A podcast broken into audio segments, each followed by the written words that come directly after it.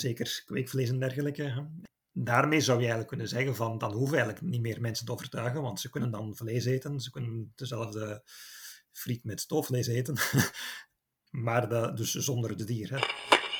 Hallo en welkom bij Studio Ecomodernisme, de podcast over een schone planeet en een goed leven voor iedereen. Deze podcast is een samenwerking tussen Stichting Ecomodernisme in Nederland en ecomodernisme.be, het platform in Vlaanderen. Mijn naam is Marco Visser. Vandaag praten we in Studio Ecomodernisme met Stijn Bruurs. Stijn is natuurkundige en ecoloog, dokter in de moraalfilosofie en heeft een master in de economie. Hij houdt zich bezig met ethiek, thema's als sociale en ecologische rechtvaardigheid, dierenrechten. En in zijn bijdrage aan het publieke debat valt mij altijd op hoe rationeel hij die thema's benadert en ook hoe hij daar persoonlijk gevolg aan geeft. Stijn is voorzitter van Effectief Altruïsme België, een vereniging die mensen inspireert om hun geld of tijd zo effectief mogelijk in te zetten om zoveel mogelijk goed te doen. In zijn eigen leven heeft Stijn dat uitgangspunt ook ver doorgevoerd. Daar gaan we het in Studio Ecomodernisme allemaal over hebben. En we gaan ook praten over het meest recente boek dat Stijn heeft geschreven, Open Grenzen, over de economie en ethiek van vrije migratie. Studio Ecomodernisme.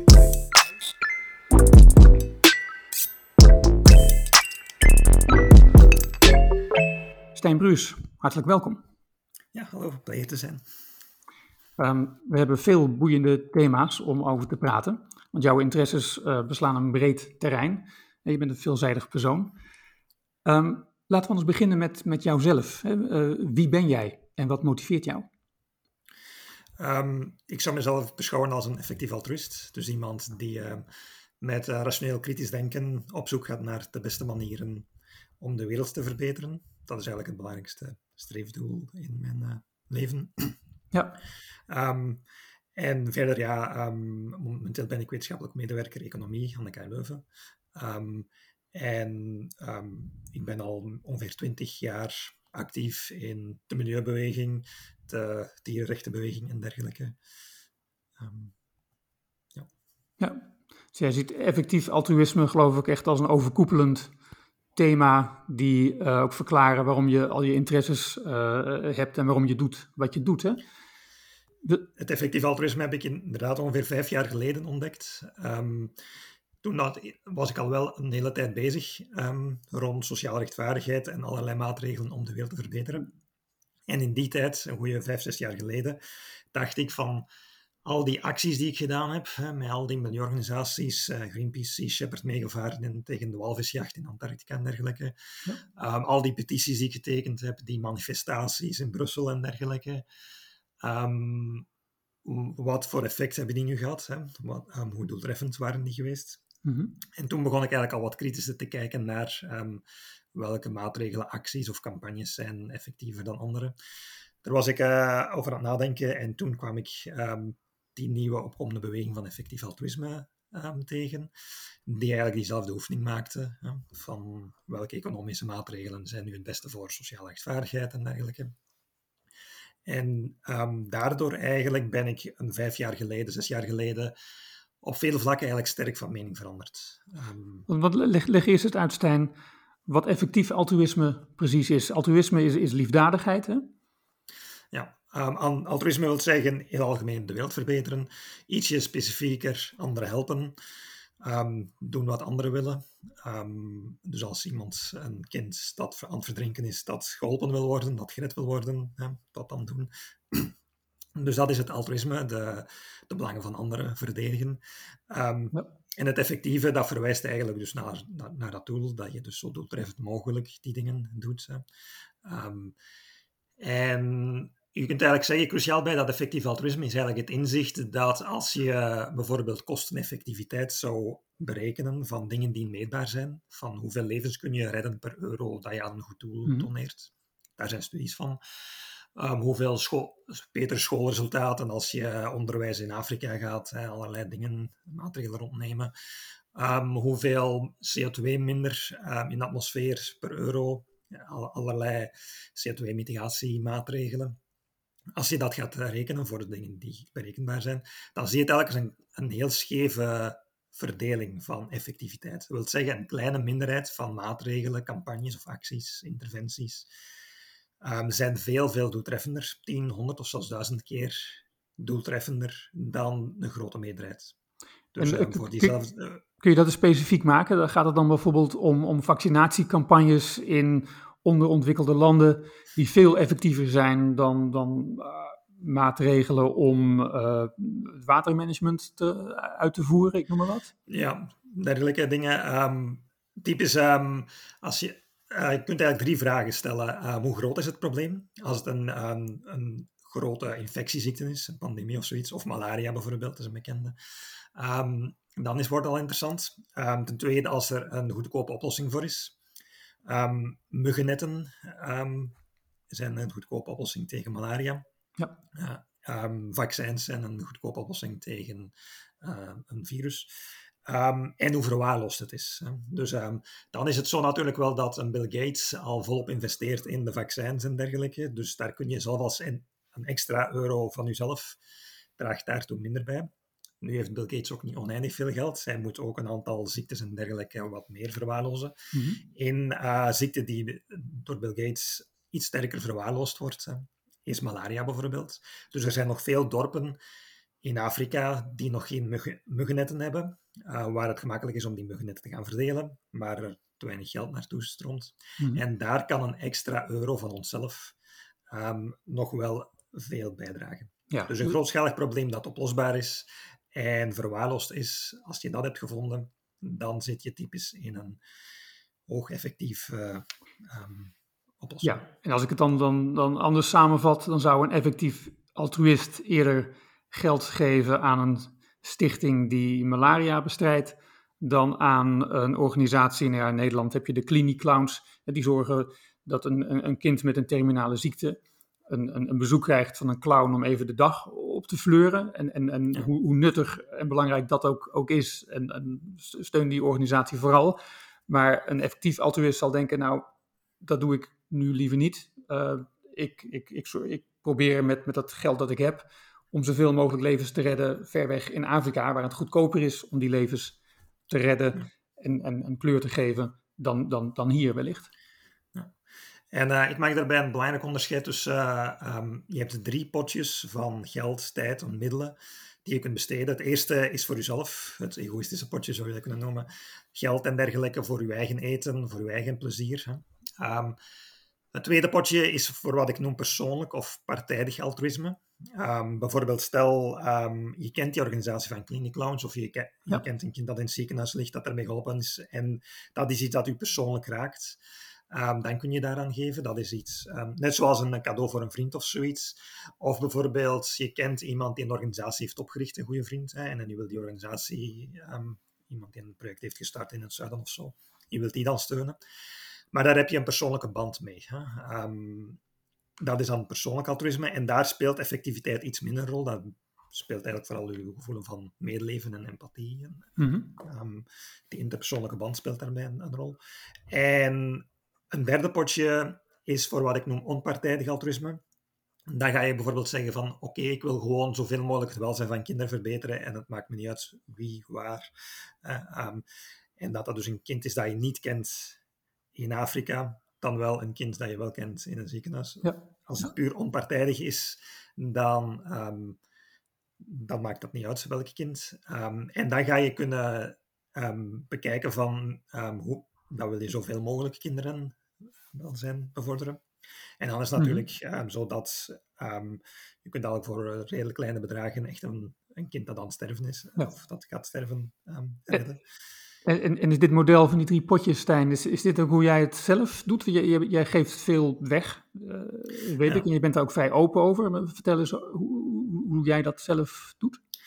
Um, dus uh, inderdaad, um, dat is hoe ik er zelf naar kijk. Uh, in beginjaren van mijn activisme was het eigenlijk vooral dat tweede potje dat um, waren thema's die mij persoonlijk raakten. Of um, je wordt dan betrokken bij bepaalde organisaties, je leert die kennen en je, je die mensen kennen en je gaat daar mee verder hè, met mm -hmm. die organisaties.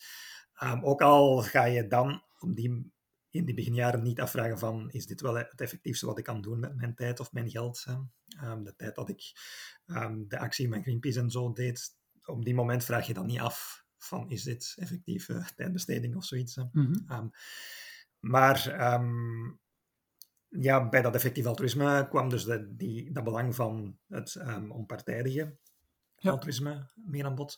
En dan is het zo dat, dus, dat begint dan met, uh, laten we zeggen, 1% of zo van mijn tijd en middelen gaat dan naar dat derde potje. Maar uh, wat, je dan, wat ik dan merkte was, omdat je met dat derde potje zoveel meer goeds kan doen, dus je, je komt ineens te horen dat je honderd keer meer levens kunt redden, dan ga je automatisch ook meer middelen um, besteden aan die methode. Dus dat, dat derde mhm. potje wordt groter. Ah, ja. En niet om ermee op te scheppen, maar um, in mijn geval nu is dat derde potje ongeveer de helft van mijn inkomen geworden. Dus de helft van mijn inkomen schenk ik nu aan um, de ja. volgens mij effectiefste goede doelen. Ja.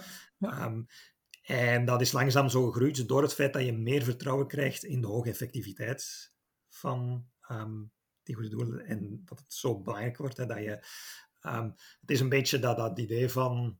Um, spoiler misschien voor uh, de film Schindler's List, die de film Schindler's List ge hmm. ge gezien hebben. Op het einde zie je dan dat Oscar Schindler uh, beseft dat hij nog meer Joden had kunnen redden als hij zijn auto had verkocht en als hij nog de gouden broche had verkocht en dergelijke. Um, en dat is iets wat mij in het verleden wat uh, dreefde van um, dat besef van, ik wil er op tijd dat besef hebben van dat ik ja, echt um, goed kan doen in de wereld. Mm -hmm. En niet op mijn sterfbed zat nog gaat denken van, goh, ik had nog meer kunnen doen. Ja. Uh, um, en, en, ja. ik ben benieuwd, Stijn, is, is dit nou iets waarvan jij zegt, goh, dit zou iedereen moeten doen? En, en ik ga jullie vertellen hoe jullie dat dan kunnen doen? Of, of, of zie je het veel meer als iets. Nou ja, ik ben open in, in, in hoe ik uh, mijn geld besteed. En ik hoop daarmee te kunnen inspireren. Maar ik zal nooit iemand vertellen dat zij dat ook moeten doen. Um, het is zeker geen morele plicht om een bepaald percentage van uw inkomen te doneren aan goede doelen. Um, tot op zekere hoogte, de, omdat wij um, met onze activiteiten ook dingen, schadelijke dingen doen. CO2 uitstoten of dingen van kinderarbeid kopen en zo. Kun je wel zeggen, voor, daarvoor zou je een schadevergoeding moeten, hè, als compensatie aan, aan de goede doelen moeten geven. Mm um, als je dat zou uitrekenen, dat zou misschien 1 of 10 procent van ons inkomen zijn of zoiets. Ja. Um, maar dat is eigenlijk een soort van schadevergoeding dan. waar ik vooral op focus is... Uh, Um, het feit dat het een heel sterk grote kans is, een opportuniteit om zoveel goed te doen. Mm -hmm. Dus is, ik kijk er naar zoals een belegger, een investeerder, die een return on investment wil. In mijn geval is dat een social return on investment, dus een sociaal rendement beogen. Um, een investeerder gaat niet werken met schuldgevoelens van ga, um, ik heb een, een, een, um, een, plicht om dat te investeren in dat bedrijf, ik moet die aandelen kopen, want uh, um, anders dan ben ik slecht bezig. Hè. Nee, nee, die gaan gewoon kijken van, wauw, hier is echt een, een bedrijf dat niemand koopt er aandelen van, maar het is wel honderd keer renderender dan de rest. Ja. Uh, dan is dat zoiets van, wauw, dat is een grote kans. Ja. En hetzelfde je, bij, bij in, in de economie, als je aandelen koopt, is het uh, rendement nu niet zo uitzonderlijk. Hè, omdat andere investeerders ook die dat laaghangend fruit plukt en dergelijke. Ja. Maar bij goede doelen is dat heel anders. Hè. De goede doelen werken eigenlijk als een, een, een markt dat een beetje faalt in de zin van um, er is te weinig um, um, aandacht voor effectiviteit van, van goede doelen. Hè. Dat is waar donoren minder mee bezig zijn. Een investeerder is heel sterk gericht op wat rendeert het, uh, die, die aandelen. Maar bij goede doelen, als je geld geeft aan, aan, aan, een goed doel, dan zijn we niet zo heel sterk gericht op van en hoeveel levens worden er gered en kan ik nog meer, en nog meer levens redden en nog meer levens redden. Um, maar toch, hè, Stijn, maar als we, ja. ja je, je geeft aan, het is geen morele plicht om geld te doneren. Maar klopt het dat dat binnen de kringen van effectief altruïsten dat daar verschillend over wordt gedacht. Ik, ik, herinner, ik heb het boek van Peter Singer gelezen, de Australische moraalfilosoof, die effectief altruïsme groot heeft gemaakt met ehm, zijn boek The Life You Can Save, heet het mhm. volgens mij in het Engels. Ik denk dat het is vertaald als Het kan wel in het Nederlands.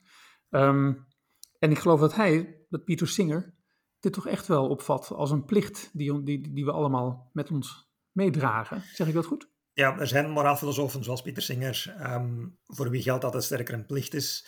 In de zin van, je ziet een kind verdrinken en je bent enig in de buurt en je kunt dat kind redden, dan heb je een plicht om dat kind te redden, zelfs al verlies je 1000 euro in het water of zoiets. Of ruïneer je je mooie schoenen, hè? dat geeft hij als voorbeeld, geloof ik. Ja. ja. Ehm, en als je dergelijke plicht hebt, en als het niet uitmaakt of dat het kind nu voor je ogen in het water aan het verdrinken is, dan wel malaria ver weg in Afrika, dat maakt eigenlijk moreel gezien niet uit. Dan heb je dus ook een plicht om dat kind in Afrika te redden. Ehm, en je moet eigenlijk zoveel redden tot als je zelf op het randje van armoede komt, tot als je zelf... Uh, um, ik ben daar even erg aan toe zijn als degene die gaat redden. Ja. Je, je, hoeft jezelf niet in extreme armoede te storten, maar wel dat, dat zou dan het, het, welzijn in de wereld het, het maxim, ja. maximaal krijgen. Um, nu is het zo dat, um, dat utilitarisme van maximaliseer welzijn, dat is heel veel eisend. Um, en het wordt zeker niet gedragen door alle effectief altruïsten. Ik denk de meeste effectief altruïsten die ik ken, denken eerder gewoon als een opportuniteit. Ja. Niet zoiets als ik heb een morele plicht om maximaal welzijn, dus ik moet mij echt nog meer geld geven en nog meer en mijn nier doneren ook nog eens. En, ehm, nou, dat, en dat zou ook trouwens zijn een, een, meer pragmatische manier kunnen zijn om meer mensen te inspireren, om het als, als een opportuniteit te zien en niet als, als een plicht. Ik, ik, ik heb eh, zeker respect voor mensen die zo'n, zo'n, het is toch een soort offer dat je in beginsel maakt. Ik heb daar altijd wel respect voor. Ehm, ik denk nu ook aan een evenknie uit de milieubeweging, uh, Paul Kingsnorth, de, de Britse, ja, hij noemt zich voormalig milieuactivist. Hij trok zich terug uit de stad, ging met zijn gezin wonen in, nou ben ik het kwijt, ergens in Wales volgens mij, um, om zelfvoorzienend te, te worden.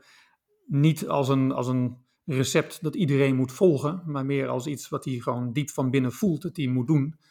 En uh, in de wetenschap, dat hij, of in, in de hoop wellicht ook, dat hij daar een aantal mensen mee zal inspireren. Maar hij zal dat nooit voorschrijven. En ik vind dat wel een. Uh, uiteindelijk uh, is dat inspirerender dan wanneer je het voorschrijft als, een, uh, als iets wat, wat andere mensen ook zouden moeten volgen. Maar het is nogal een verandering, toch, in je persoonlijke leven. En, en het is een verandering die misschien toch in een traditionele milieubeweging wat gebruikelijker is dan bij de ecomodernisten.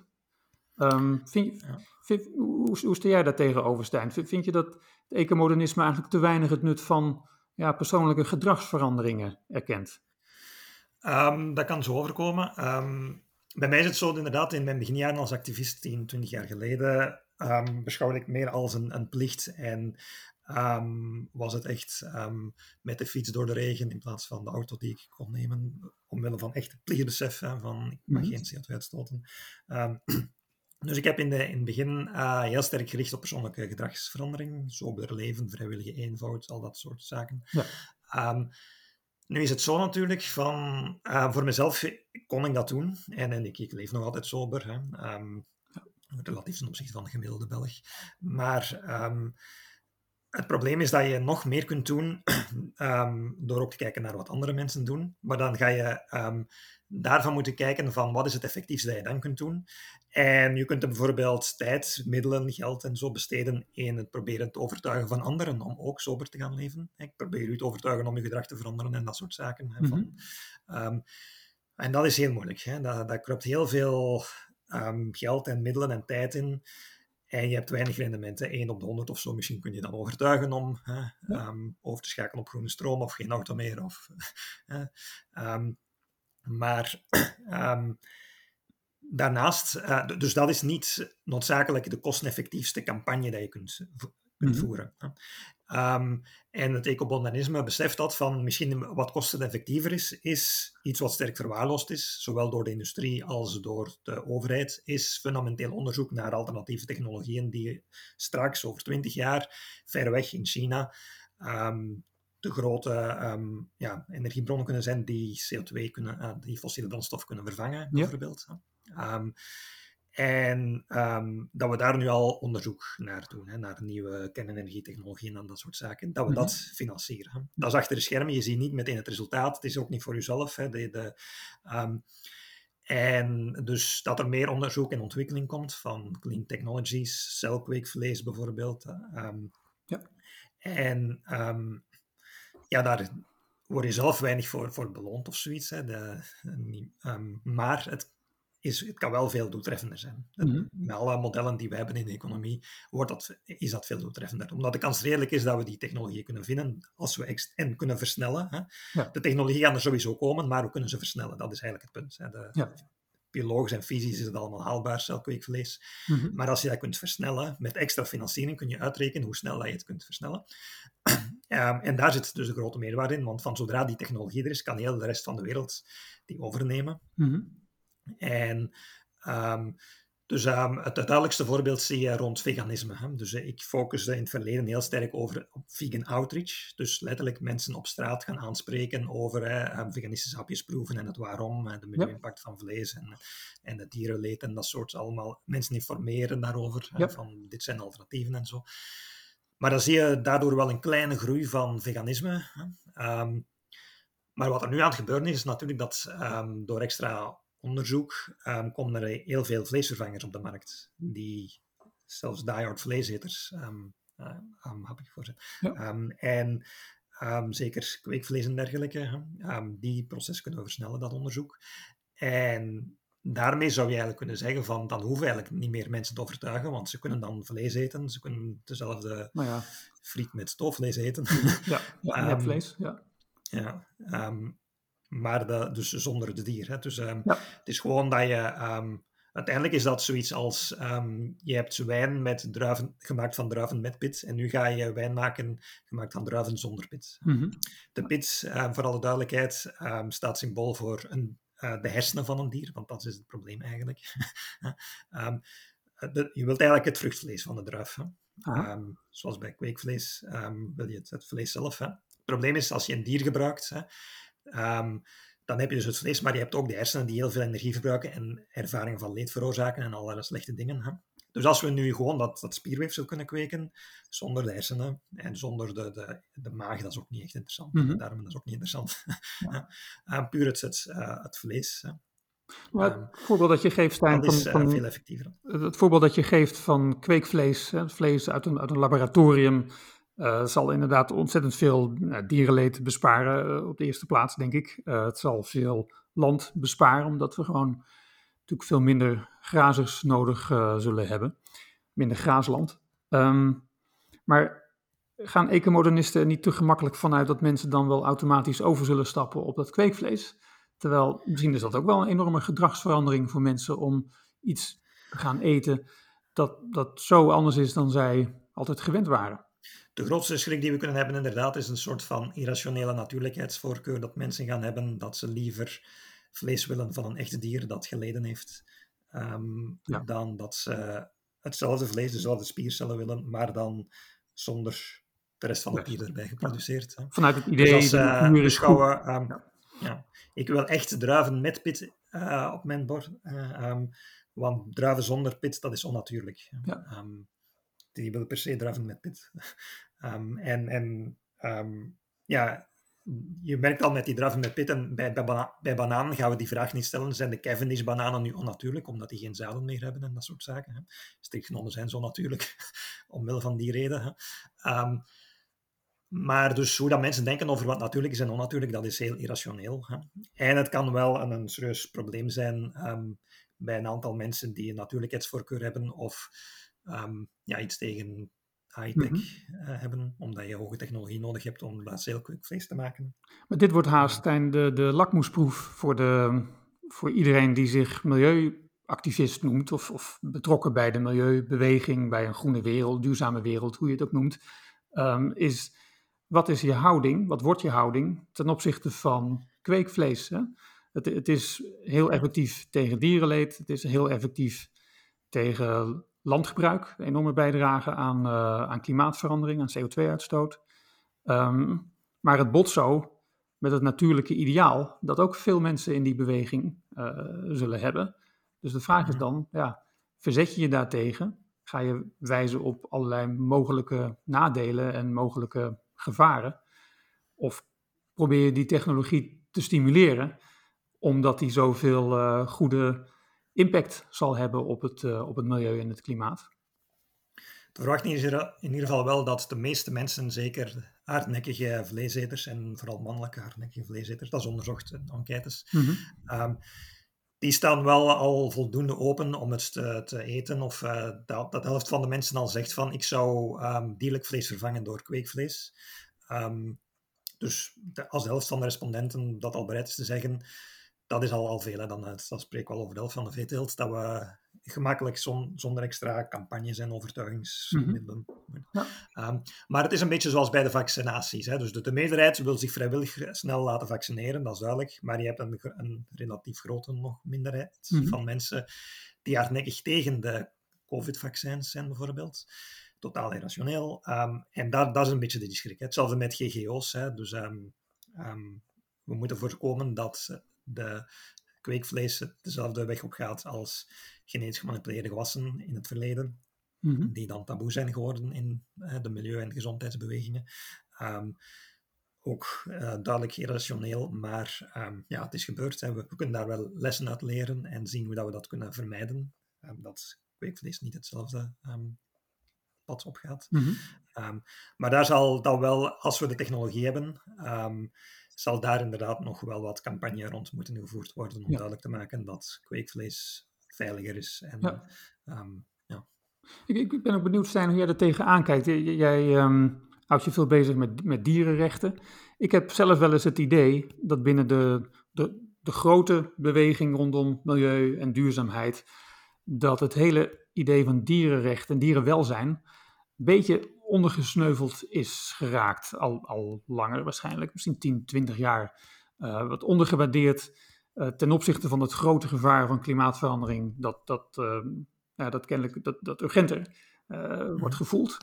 Hoe, hoe sta jij daarin? Heb je het idee inderdaad dat veel mensen in de beweging, en in de ruimste zin van het woord, hè, dat die toch te weinig oog hebben voor het leed dat dieren dagelijks doormaken?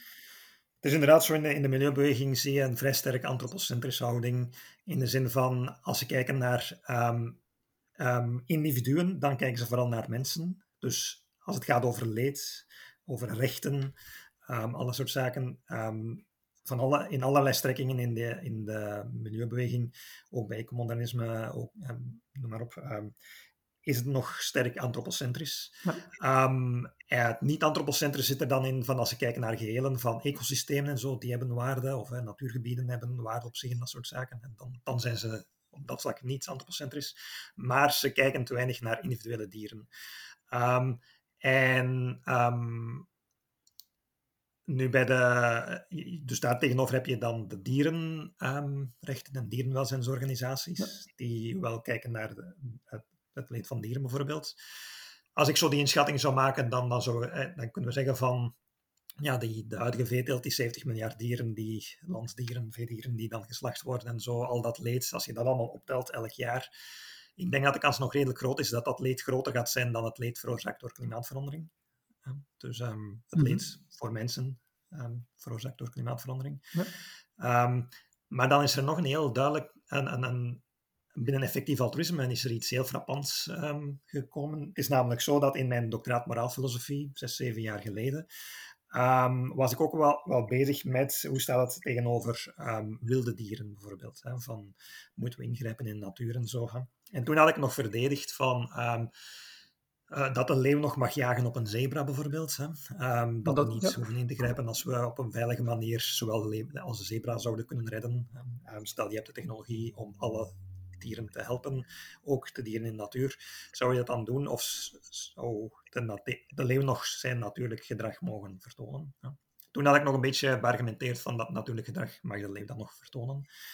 Um, maar ik ben er achteraf op, op teruggekomen. Um, in de zin van ook wat die leeuw doet met de, de zebra is veel leed veroorzaken, schending van rechten en dergelijke. Mm -hmm. um, en dan komen we op het terrein van dierleed in de natuur. Van, um, het is natuurlijk zo dat we nu niet weten hoe, wat we moeten doen met die leeuwen. Van hoe kunnen we op een veilige, doeltreffende manier ingrijpen in de natuur, of de natuur helpen, zodanig dat er geen leed meer is en dat zowel Mhm. de leeuw als de zebra allemaal tevreden zijn. Ja. Zoals in het Oude Testament, als ze naast elkaar kunnen liggen of zoiets. Ja, ja, Geen idee hoe dat we dat kunnen doen, maar ehm, ehm, de vraag is, stel dat het mogelijk zou zijn, dat we middelen hebben om dat wel te doen, zouden we het dan mogen of moeten doen? En dan vind ik nu van wel dat we de natuur moeten helpen om dierenwelzijn van wilde dieren in de natuur te bevorderen. Ehm, en dat is iets waar zelfs dierenactivisten ehm, nog weinig, bijna niet mee bezig zijn, maar wel de laatste jaren sterk opkwam binnen het effectief altruïsme van zijn er verwaarloosde problemen, Mhm. grootschalige problemen. Hè? Dus ah ja, al die, die, die ziektes en de parasieten van de... Je moet niet weten welke parasieten Ja. vissen kunnen krijgen. Ehm, of eh, de dieren in, in, in de savannen en dergelijke. Ehm, die insecten, dat die waarschijnlijk ook pijngevoelig zijn en dat die elkaar ook van alles aan doen. Ehm, dus dat is heel grootschalig leed van wilde dieren. Het is sterk verwaarloosd, zelfs door dierenactivisten is dat heel sterk verwaarloosd. het probleem Maar- is, we, we hebben nog geen oplossingen, maar dan zeggen effectief altruïsten dat we best wel kunnen beginnen alvast nu met wetenschappelijk onderzoek doen naar ehm, wie in de natuur kan daar pijn voelen, hoeveel pijn is dat dan en hoe kunnen we die dieren dan helpen.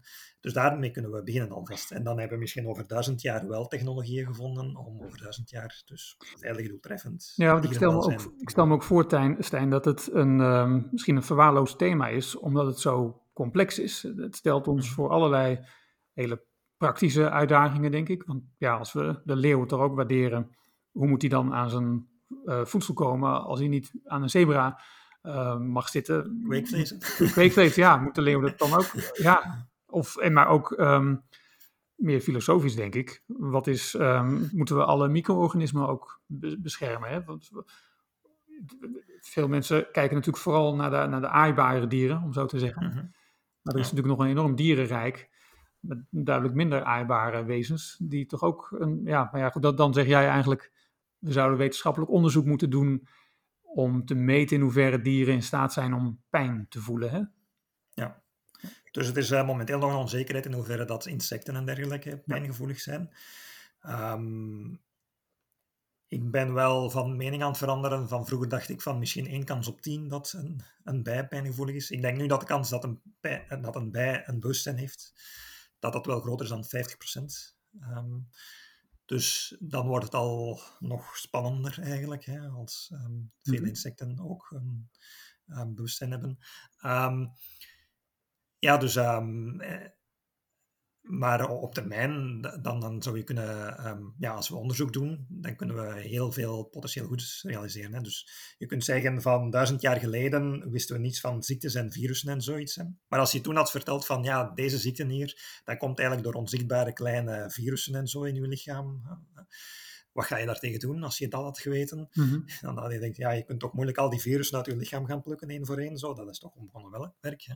Maar nu hebben we eh, vaccins en, en antibiotica's en dergelijke, waarmee je heel doeltreffend een lichaam gezond kunt maken. Ja. En ehm, wie weet, over duizend jaar vinden we ook middelen waarmee we heel doeltreffend al die...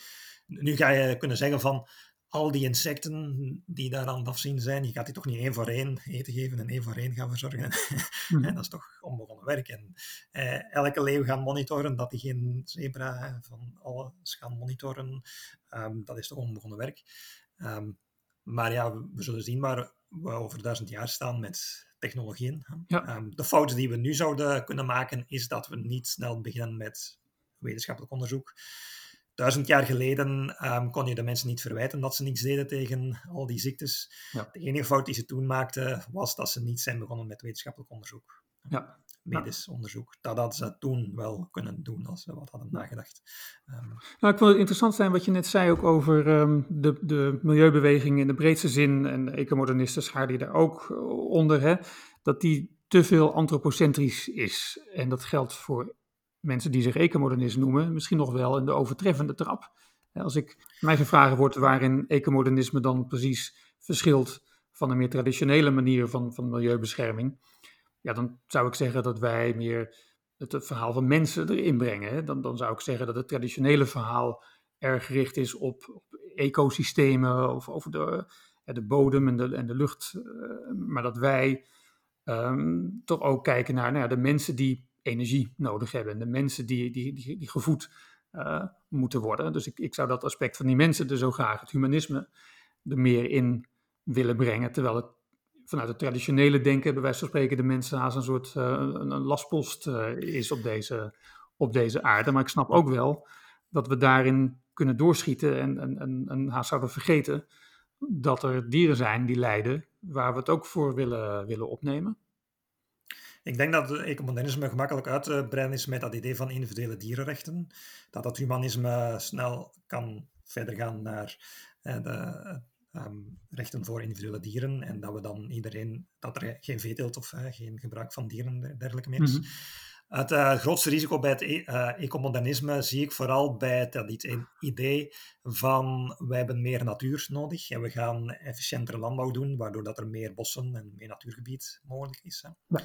Ja. Um, maar dat is goed, hè. dat is biodiversiteit, dat is CO2-opslag, dat is allemaal dingen die wij uh, waardevol vinden en, en die dieren onrechtstreeks ook waardevol kunnen vinden. Biodiversiteit kan een instrumentele waarde hebben.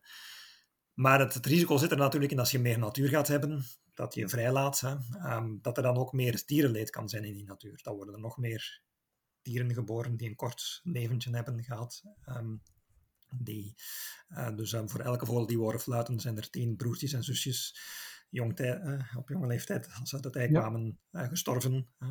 Die hebben een kort pijnlijk leventje gehad waarschijnlijk. Opgegeten, ziektes, honger. Um, en dus in de natuur is er heel veel leed. En dan zomaar gaan zeggen van we hebben meer natuur nodig en we gaan dan handen afhouden van die natuur. Dat wordt wilde ongerepte natuur. Mm -hmm. Dat is een beetje riskant. Hè. Ik zou zeggen van we hebben meer natuur nodig, maar we moeten nou wel voorbereid zijn onderzoek gaan doen naar hoe dat we die natuur dan kunnen helpen dat die natuur in staat is beter het welzijn van de inwoners te garanderen. Ja. Anders dan ga je gewoon zeggen van we hebben meer um, een failed state. Hè. Je hebt meer soevereine staten nodig, zou je kunnen zeggen. Ja. Hè, van um, decolonisering, de soevereine staten. Hè. Maar als dat gewoon zeggen dat die staat een veel, echt een failed state wordt, iets wat we de, na de dekolonisatie zagen in Afrika, veel hè, dictaturen en zo allemaal die dan kwamen. Dat is ook niet interessant. Hè. Dus je moet dat dan, als je um, dekoloniseert, als je de natuur dekoloniseert in dit geval, moet je ervoor zorgen dat je um, er niet zomaar een failed state van maakt, mm. maar dat je weet van um, we gaan die natuur moeten helpen dat het welzijn van de inwoners, de dieren, ja. um, bevorderd wordt. Ja, misschien dan nog meer beheersing van de natuurgebieden. Ja. Het is een soort van beheersing van de natuurgebieden, ja. maar ja, beheersing is een, een heel raar, vreemd ja. woord daarover. Maar het is gewoon um, heel simpel de effectiefste, veiligste manieren om welzijn te bevorderen. Dat is, ja, dat is het. Um, Fijn, ik wil, ik wil het dierenrijk um, zo langzamerhand verlaten en een stap maken naar het mensenrijk, om zo te zeggen. Mm -hmm. ja. Jij hebt een, um, je laatste boek heet Open Grenzen. De economie en ethiek van vrije migratie. Um, je hebt daarvoor een master gedaan, een studie beleidseconomie. Waar, waar komt dat ineens vandaan? Dat is ook binnen dat effectief altruïsme um, naar, naar voren gekomen. Um, een aantal jaar geleden ben ik gaan onderzoeken van ja, economische maatregelen. Ik heb vroeger veel uh, dingen gedaan hè, tegen de globalisering, hè, tegen de liberalisering en privatisering en, en vrijhandel en dat soort zaken. Allemaal dingen die ik nu als um, persoonlijke vergissingen beschouwde eigenlijk, omdat dat niet de effectiefste mm-hmm. manieren zijn om sociale rechtvaardigheid in de wereld te bevorderen en zo. Um, in de economie is het heel moeilijk om goede maatregelen te vinden die zowel efficiënt zijn als rechtvaardig, hè, die um, uh, gelijkheid bevorderen en welvaart bevorderen en zo. Ja. Dat is niet zo simpel. Ja. Um, je vindt altijd van die trade-offs van ja, belastingen verhogen, dat is goed voor dit en slecht voor dat. En belastingen verlagen, dat is alweer slecht voor dit. En, wie, wie moeten we hoe belasten en, en wat moet de economie en de pensioenen en hoe moeten we dat dan gaan doen om het rechtvaardig en efficiënt te maken. Allemaal heel moeilijk. maar dan dacht ik van, zijn er nu geen maatregelen die wel simpele win-wins opleveren, mm -hmm. die wel sociale rechtvaardigheid als welvaart als verhogen. Daar ben ik naar op zoek gegaan en ik kwam er zo'n aantal tegen. En een grote, de grootste waarschijnlijk, is het verhaal van uh, vrije migratie, open grenzen. Ja. Omdat daarvan kun je zeggen van, um, met open grenzen um, zijn volgens de economische modellen is het zo dat het wereldinkomen, de welvaart, um, het jaarinkomen van alle mensen opgeteld, kan bijna verdubbelen we kunnen bijna dubbel zo rijk worden. Plus de inkomenskloof. Ehm, ja, die, die gaat dan opgegeven worden. Nu is die mondiale inkomenskloof, de loonkloof, heel groot. Hè. Dus um, je kunt praten over de gender wage gap en zo, hè, het verschil tussen loon tussen man en vrouw en zo. Mhm. Maar het verschil tussen loon voor hetzelfde werk, dezelfde capabele persoon, een taxichauffeur in India en een taxichauffeur hier, dat, dat, loonverschil is een factor, gemiddeld genomen een factor 4, in sommige gevallen een factor 10. Hè, dat iemand 10 keer meer verdient per uur werk, even gevaarlijk, even moeilijk, Mhm. even opgeleid. um, 10 keer meer verdienen, dat is niet rechtvaardig, dat, dat, dat klopt er iets niet. Ja. Dus door dat gesloten grenzen heb je eigenlijk mondiale discriminatie, een soort van apartheidsregime, hè, van dat je niet, diegenen die aan de andere kant van een willekeurige onzichtbare lijn zijn geboren, die niet aan deze kant van die lijn mogen gaan werken, um, wonen en winkelen. Um, dat is een soort van apartheidsregime. Dat is een vorm van discriminatie, want het is gebaseerd op willekeur. Van Ja. ah, aan de verkeerde kant geboren pech, dan mag je hier niet werken. Uh, als je zo gaat uh, zeggen van verkeerde huidskleur pech, je mag hier niet komen werken. Um, dat, dat, is een vorm van racisme dan, hè, van, van discriminatie, Mhm. mm -hmm. onrecht. dat zorgt voor een heel groot uh, verschil in inkomens. Dat is onrechtvaardig. Moest je dat nu liberaliseren, de om de mondiale arbeidsmarkt is allesbehalve vrij, hè? dus um, is niet in evenwicht. Moest je dat nu liberaliseren, dat iedereen kan gaan werken uh, waar je wil, dan ga je zien dat iedereen wil gaan werken waar die het meest productief is, waar zijn arbeid, Ja. zijn of haar arbeid het meest productief is. En het blijkt dat, dat uh, in sommige regio's hier in het Westen bijvoorbeeld, arbeid veel productiever is, ook voor immigranten. Dus als die immigranten hier komen werken, um, dan kunnen die dus eh, verwerven die gemiddeld een vier keer hoger loon. Maar dat wil eigenlijk zeggen ook dat die um, vier keer meer productief zijn en vier keer meer bijdragen aan de welvaart in de wereld. Um, en um, dan krijg je een win-win, want ook de autochtone bevolking heeft er baat bij, bij die extra migranten. op allerlei manieren. Je hebt extra klanten, extra werknemers, extra investeerders, extra werkgevers en, en ondernemers. Dus gewoon extra mensen die productief zijn, dat, dat geeft heel veel meer extra welvaartstijging. Dus dat is zowel efficiënt, van welvaartsverhogend, als ethisch of, of uh, van um, het verkleint de mondiale ongelijkheid. Dus, uh, misschien, uh, misschien is um, jouw interesse in, in immigratie een, um, lijkt een soort uitstapje in jouw cv, het, wat toch vaak gaat over dierenrechten of veganisme bijvoorbeeld. Uh, voor ecomodernisten lijkt het misschien ook een uitstapje op het eerste gezicht. Maar aan de andere kant, als, als een van onze doelstellingen is om de, om de vooruitgang naar mensen in arme landen te brengen. En we stellen dan vast dat dat niet snel genoeg gaat volgens ons. Dan kan je ook op zijn minst overwegen of het misschien wenselijk is wanneer we mensen uit arme landen naar de vooruitgang zouden brengen. En dat gaat natuurlijk met haken en ogen, hè, vallen en opstaan. En trouwens net als bij de modernisering in arme en opkomende landen. En ik vind ook niet dat we daar lichtvoetig overheen moeten stappen. Maar uh, migratie lijkt inderdaad een, een heel effectieve maatregel om de, om de mondiale ontwikkeling te, te stimuleren. Ook al trouwens, je noemde het net niet volgens mij, maar veel migranten sturen natuurlijk ook weer geld terug naar hun uh, thuisland. Ja. Uh, dat schijnt bij elkaar ook weer veel meer te zijn dan alle ontwikkelingshulp die vanuit uh, westerse landen wordt, wordt verstuurd. Dat is eigenlijk zo, dus de, waarom is er zo'n lage productiviteit in die arme landen? Mhm. Heeft eigenlijk te maken met vrij onzichtbare dingen van instituten. Dus um, om een bedrijf op te starten in Afrika, um, wij, voor ons zijn eigendomsrecht en contractrecht, arbeidsrecht, allemaal evidente zaken. Maar ginder heb je dat niet. Heb je meer corruptie en meer ja, um, een gebrekkiger rechtsapparaat, overheidsapparaat. waardoor dat die mensen die wel heel bereidwillig zijn en van alles willen gaan studeren, maar ja, die, die, die gaan niet zomaar een bedrijf opstarten als het contractrecht niet gerespecteerd wordt. Hè. Zet diezelfde mensen in een andere context, in, in ons land bijvoorbeeld. Hè. Hier hebben we wel een goed contractrecht en eigendomsrecht en zo, dus hier gaan die veel productiever kunnen zijn. Um, en, um, dus dan kun je twee dingen doen. Ofwel kunnen we ervoor zorgen dat de instituten verbeteren, maar dat is heel politiek moeilijk, lange adem. Dat is, eh, van, mm-hmm. Ofwel, um, dus dat, is, dat vraagt veel geld van ons en middelen en tijd. Van, we moeten die overheden ginder gaan overtuigen om van alles anders te gaan doen en zo. Mm-hmm. Ofwel, een andere aanpak is dat we een veel effectievere aanpak eigenlijk is dat we stoppen met iets doen. Namelijk stoppen met ze tegen te houden aan de luchthavens. En de, dus nu houden we actief die mensen tegen. Hè. Als we gewoon daarmee zouden stoppen, dan kunnen ze vanzelf gewoon passeren en hier productief worden. Ehm, dat is voor ons goedkoper. Hè. In de zin van, um, het kost ons geen geld om te stoppen met iets. Hè. En dan gaan die mensen ook gaan werken op plaatsen waar ze productiever worden. En dan gaan ze geld sturen ook naar hun familie in herkomstlanden, um, waardoor dat die familie er ook baat bij heeft. Dus je krijgt eigenlijk een win-win-win voor uh, de autochtone bevolking hier, voor de migranten. Maar, voor de, ja, maar Stijn, ga je dan toch niet te gemakkelijk voorbij aan um, de, de autochtone bevolking die dat niet zo zal ervaren in hele grote getalen?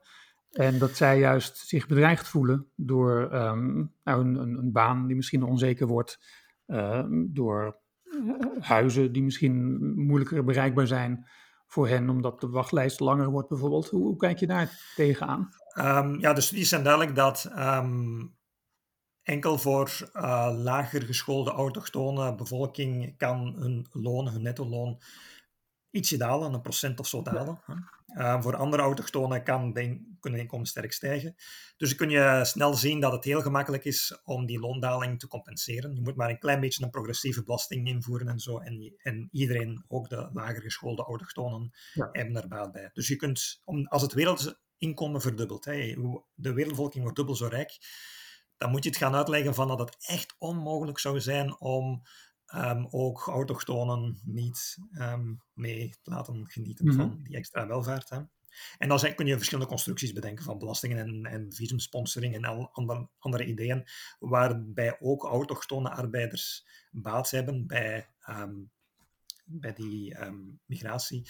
Hetzelfde met woningen en huren en, en dergelijke. Hè. Dus Um, ja, natuurlijk vastgoedeigenaars hier, die, die worden er rijker van als mensen meer komen huren hier. Hè. Mm -hmm. Nu kun je ervoor zorgen van dat die welvaartstijging van de vastgoedeigenaars, dat die doorcijpelt naar de autochtone bevolking ook. Dat kun je doen, dat is wordt mm -hmm. een beeldje gedaan, maar nog te weinig. Um, je kunt ervoor zorgen... Um, ja, um, uiteindelijk gaat, wat dat gaat betekenen is natuurlijk ook dat er extra woningen gaan komen. Het is niet dat we gaan stoppen met woningen bouwen. Hè. Mm -hmm. Dus, dat is een beetje migratie naar de steden. Het is niet dat de steden hebben gezegd, we gaan gewoon stoppen met uh, woningen bouwen en vanaf nu moeten we dan de grenzen van de stad dichtgooien, want we kunnen het niet meer aan en zo. Nee, je ziet dat steden heel sterk floreren, zelfs al groeien ze heel sterk. Dus dat, dat kan, hè. dus dat regio's heel sterk um, floreren, zelfs al krijgen ze een grote bevolkingsgroei.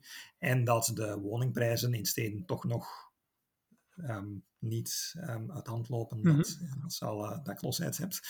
Um, dus dat is allemaal economisch mogelijk. Hè? Want je moet weten, die migranten natuurlijk, dat zijn ook bouwvakkers. Hè? Ja, daar zitten bouwvakkers in. Natuurlijk gaan die niet zomaar uh, zeggen van ja, ik wil liever dakloos in de stad dan mm -hmm. een, een, woning bouwen. Hè? Ja. dus uh, al dat, dat, dat, van de woningmarkt en zo, dat, daar zitten de problemen elders van. Waarom worden er te weinig sociale woningen bijgebouwd of zo van die dingen? dat heeft niet te maken met um, migratie.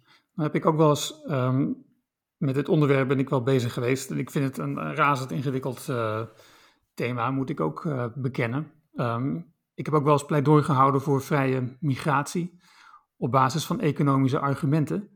En toen haalde ik ook George Borgas aan, een econoom die jij ook aanhaalt in jouw boek.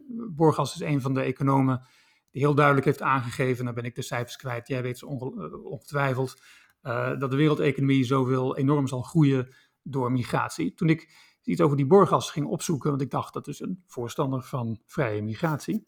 Toen kwam ik erachter dat hij een tegenstander is. En dat zette mij eigenlijk opeens aan het denken. Wist je dit? Ja, bij mij is hetzelfde, net hetzelfde gebeurd. Ja, um, want, want, de eerste artikels die ik las van, van Borgas, inderdaad, waren zoiets van wauw, extra welvaart en zoiets. En, en dat is wat hij duidelijk zegt. Maar in, in de, de, als je dan kijk naar hè, van wat zijn de meningen van economen over migratie. Noem eens een tegenstander van migratie, dan valt dan ook de naam Borjas. Ja. Um, ja. En het viel mij toen op um, eigenlijk, uh, wat nu als economische studies zouden aantonen, dat migratie uiteindelijk netto wel geld kost. Hè, zou ik dan nog steeds voor vrije migratie zijn? En dan kom je op het terrein van, van de ethiek. Ja. In mijn geval persoonlijk zou ik nog voor migratie zijn, puur omwille van die discriminatie op te heffen. Dus um, ik vind Um, onze hogere welvaart dan bijvoorbeeld, mm -hmm. um, zou dan onterecht zijn. het is een, dan een vorm van diefstal. Van ja, Mhm. we kunnen toch niet. ehm, onze, als we geld stelen, we kunnen toch niet stoppen met ze ehm, te, ehm, te stelen, want dan worden we arm. Dan zou ik zeggen van jawel, we moeten ermee stoppen, want dat is geld stelen. Ehm, en ehm, dus zelfs als het een economisch verlies zou zijn, ehm, migratie, dan voor, voor ons, voor autochtonen, dan zou ik nog voorstander zijn van vrije migratie, puur omwille van rechtvaardigheid. Ja. Ehm, nu is het eh, een, een, een, een, ehm, ehm, een, win-win. hè. Dus het is een vorm van geld stelen. Wij stelen geld van armen, maar we gaan het verbranden. We gaan het niet voor onszelf gebruiken, we gaan het geld verspillen. verbranden. Dan weet je zoiets van, ja, dat is niet efficiënt. van, eh, in plaats van dat geld te stelen, kun je beter belastingen heffen en dan die belastinginkomsten niet verbranden. Mhm. dan is iedereen gelukkig. Hè? Ehm, dan dat je geld van iemand steelt en het verbrandt. Hè?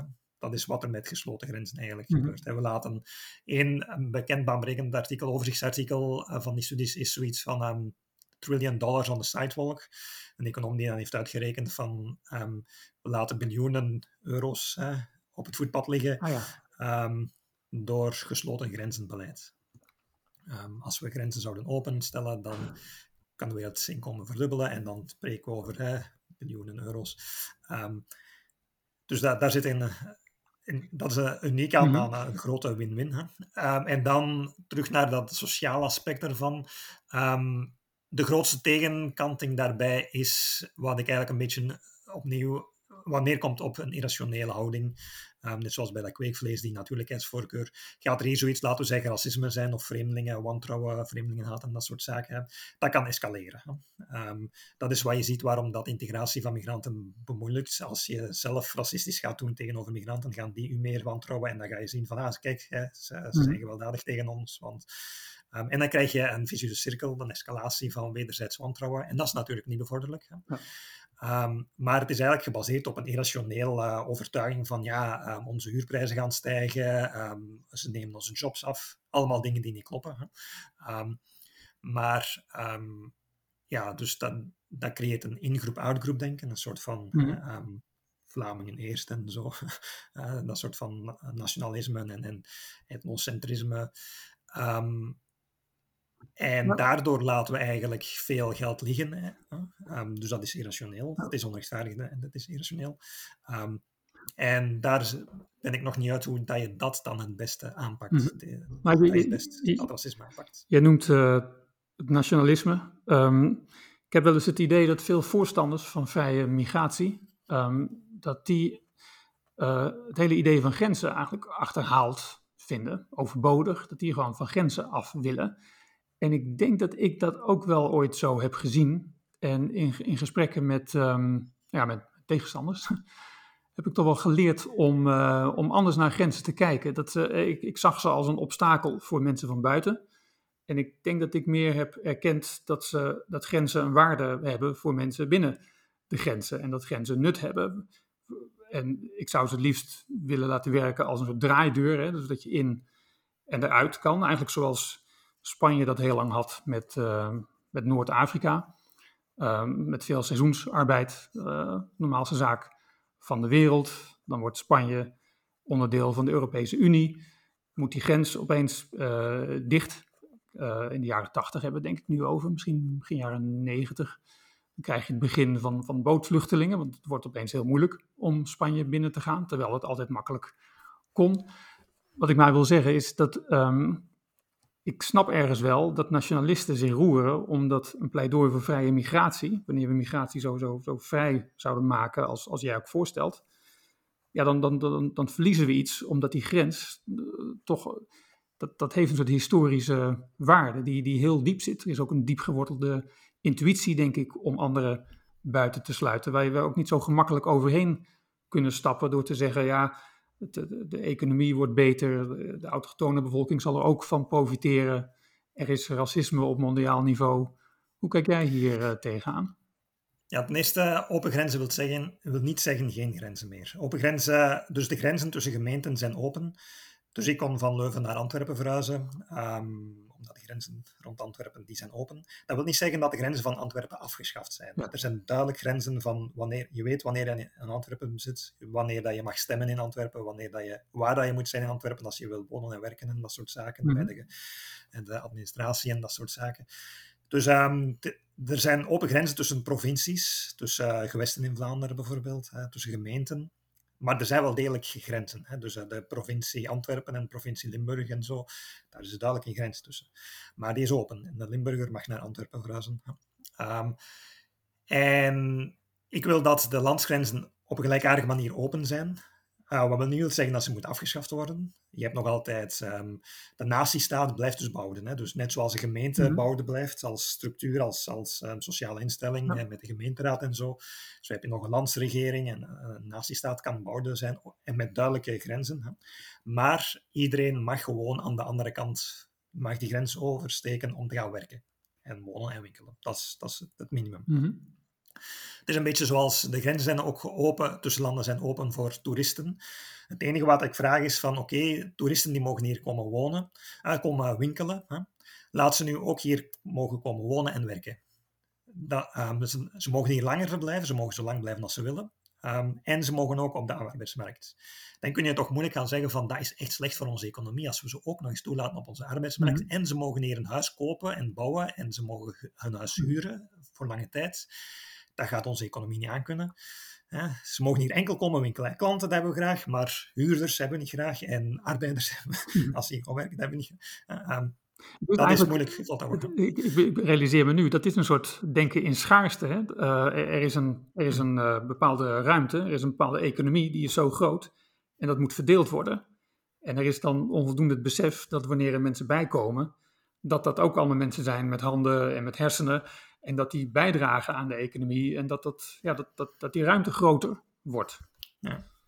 Dus toeristen dragen bij aan de lokale economie. Als diezelfde toerist nu ook nog eens kan werken ja. en kan huren of wonen en, en zo, dan gaat die minstens zoveel kunnen bijdragen aan de economie. Dat hoeft geen last te zijn. Ja. Natuurlijk ga je kunnen zeggen van ja, maar laten we gewoon die toerist werkloos houden en dan een sociale uitkering geven, dat wij ervan afzien en dat die toerist heel rijk wordt. dat is niet zo interessant. Mm -hmm. hè? Maar da daar gaat het vooral van open grenzen niet over. Het gaat er gewoon over dat die toerist hier ook mag komen werken, voor zolang die wil. Um, dus dat we ze niet gaan tegenhouden als ze wil so solliciteren hier aan de fabriekspoorten. Um, dat we ze gewoon niet ja. tegenhouden. Ja. Um, dat is al wat ik vraag. Ja. Nu, dan over dat nationalisme. Dat is eigenlijk um, een fundamentele reden waar, dat, um, waarom ik ook sterk focus op dat verhaal van open grenzen in vergelijk, eh, um, naast uh, dierenrechten bijvoorbeeld, is dat de onderliggende structuur van het probleem is eigenlijk heel gelijkaardig. Dus bij dierenrechten, wat er gebeurt is, je hebt in de, je hebt in de biologie een klassificatie. Je kunt alle levende wezens op verschillende manieren onderverdelen. Je kunt ze onderverdelen in dieren en planten. En dan de dieren kun je onderverdelen in zoogdieren en vissen en vogels. En de zoogdieren kun je onderverdelen in primaten en de rest. En de primaten kun je onderverdelen in mensapen en nog andere pavianen en zo. En dan de mensapen kun je onderverdelen in chimpansees en, hom en, en, en homo sapiens, dus de mensen. En mensen kunnen dan onderverdelen in blanken en zwarten. En, dus je kunt levende wezens op, op, op onderverdelen en die onderverdeling nog verfijnen en zo. Hè. Um, en wat een speciesist dan doet, iemand die discrimineert op basis van soort, is eigenlijk in de hiërarchie ga je kijken van um, we gaan ze onderverdelen volgens soort en dan gaan we een bepaalde soort aanwijzen en zeggen van die soort is prioriteit, die heeft meer recht. Zoiets. Hetzelfde gebeurt er um, als je kijkt naar de wereld. Je kunt de wereld de planeet um, aarde op verschillende manieren onderverdelen, volgens continenten. En die continenten kunnen nog verder onderverdelen um, in um, ja, deel-natiestaten of zoiets, en dan in, in, landen. En die landen kun je nog verder onderverdelen in provincies. En die provincies kun je onderverdelen in gemeenten. En de gemeenten kun je nog onderverdelen in straten en zo. Dus als ik u vraag van wat is uw geboorteplaats, dan kun je verwijzen naar uw straat. Hè? Ja, dat is de Van Notenstraat. Mm -hmm. Of je kunt uh, zeggen van dat is een gemeente. Ik ben geboren in of, um, of je kunt zeggen van in Vlaanderen ben ik geboren, of in België, of in Europa, of op planeet Aarde. Planeet Aarde is vooral duidelijkheid uw geboorteplaats. Um, wat een nationalist eigenlijk doet, is um, in die hele hiërarchie van onderverdeling en onderonderverdelingen, gaan kijken van, oké, er is één belangrijke manier van onderverdeling en dat is op niveau van landen. Hè? Um, dus we gaan de wereld moeten onderverdelen in landen, niet in provincies, niet in gemeentes, maar in landen. En zeggen van landen, dat is de fundamentele manier om te kijken naar grenzen. En landsgrenzen, die moeten dus dicht. En dan vooral is er één land, hè, dat zou Nederland zijn, of, of uh, um, sommige Vlaamse nationalisten vinden dan Vlaanderen een mhm. land moet zijn. Dat ene land, dat is dan prioriteit. Dus dan zie je zoiets van eigen volk eerst, het Vlaamse volk eerst of zo. Um, dus ze gaan een willekeurige manier van de wereld op. Mhm. Kijken naar uh, hoe, hoe, dat ze de wereld onderverdelen. En dan, volgens die willekeurige onderverdeling, gaan ze een willekeurige regio nemen. Um, toevallig de regio waar ze zelf ook bij horen. van, um, en zeggen van dat, die regio krijgt prioriteit. En rond die regio moeten de grenzen dicht en mogen geen buitenlanders meer. Um, dus dat is een, een, soort van, daar zit een dubbele willekeur in eigenlijk. Hè. Willekeur hoe dat je de wereld onderverdeelt. En dan volgens die onderverdeling dat je dan één elementje, één land kiest of één soort. Een willekeurige soort, een willekeurig land. Zeggen van die soort heeft prioriteit of dat land heeft een hogere status. Mm -hmm daar zit zoveel willekeur in. Um, dat is eigenlijk, die, die sterke vorm van willekeur, dat is eigenlijk wat het zo onrechtvaardig maakt en wat we eigenlijk kunnen noemen als discriminatie. Hm. Dus die vorm van discriminatie van gesloten grenzen en van onze vleesconsumptie, doordat we dat onderscheid maken tussen soorten en de mensen als prioriteit stellen, um, dat is eigenlijk um, mijn, in ethiek dan mijn grote probleem eigenlijk. Hè, Mijn uh, grootste vijand, zou ik durven noemen ongewenste willekeur. Dat is eigenlijk waar het op neerkomt. Ja. Degene die aan de verkeerde kant van uw onzichtbare landsgrens geboren zijn, of de, diegenen die aan de verkeerde soort boren, ja. die worden ongewenst gediscrimineerd. Ja. Maar goed, het kan natuurlijk ook zijn dat er, uh, je, je praat over de buitenlander die um, een bouwvakker is en, en, hier graag wil komen bouwvakken. Um, er zijn ook mensen met, met kwade bedoelingen. Um, en ik heb wel eens het idee dat je daar misschien in jouw verhaal toch gemakkelijk overheen stapt. Ik geloof dat terrorisme op ongeveer een halve pagina wordt behandeld in, uh, in jouw boek Open Grenzen. Terwijl dat, dat natuurlijk reële zorgen zijn. Ik, ik, geloof overigens ook wel dat je vrije migratie kunt hebben met nog altijd grenscontroles. Dus dat er nog altijd een check zal zijn. Maar het lijkt wel alsof je zelfs die stap nog wel overslaat. En ik ja, maar goed, eh, er is ook terrorisme in, in armere landen. Dus um, of het nou hier of daar plegen, wat maakt dat nou eigenlijk uit?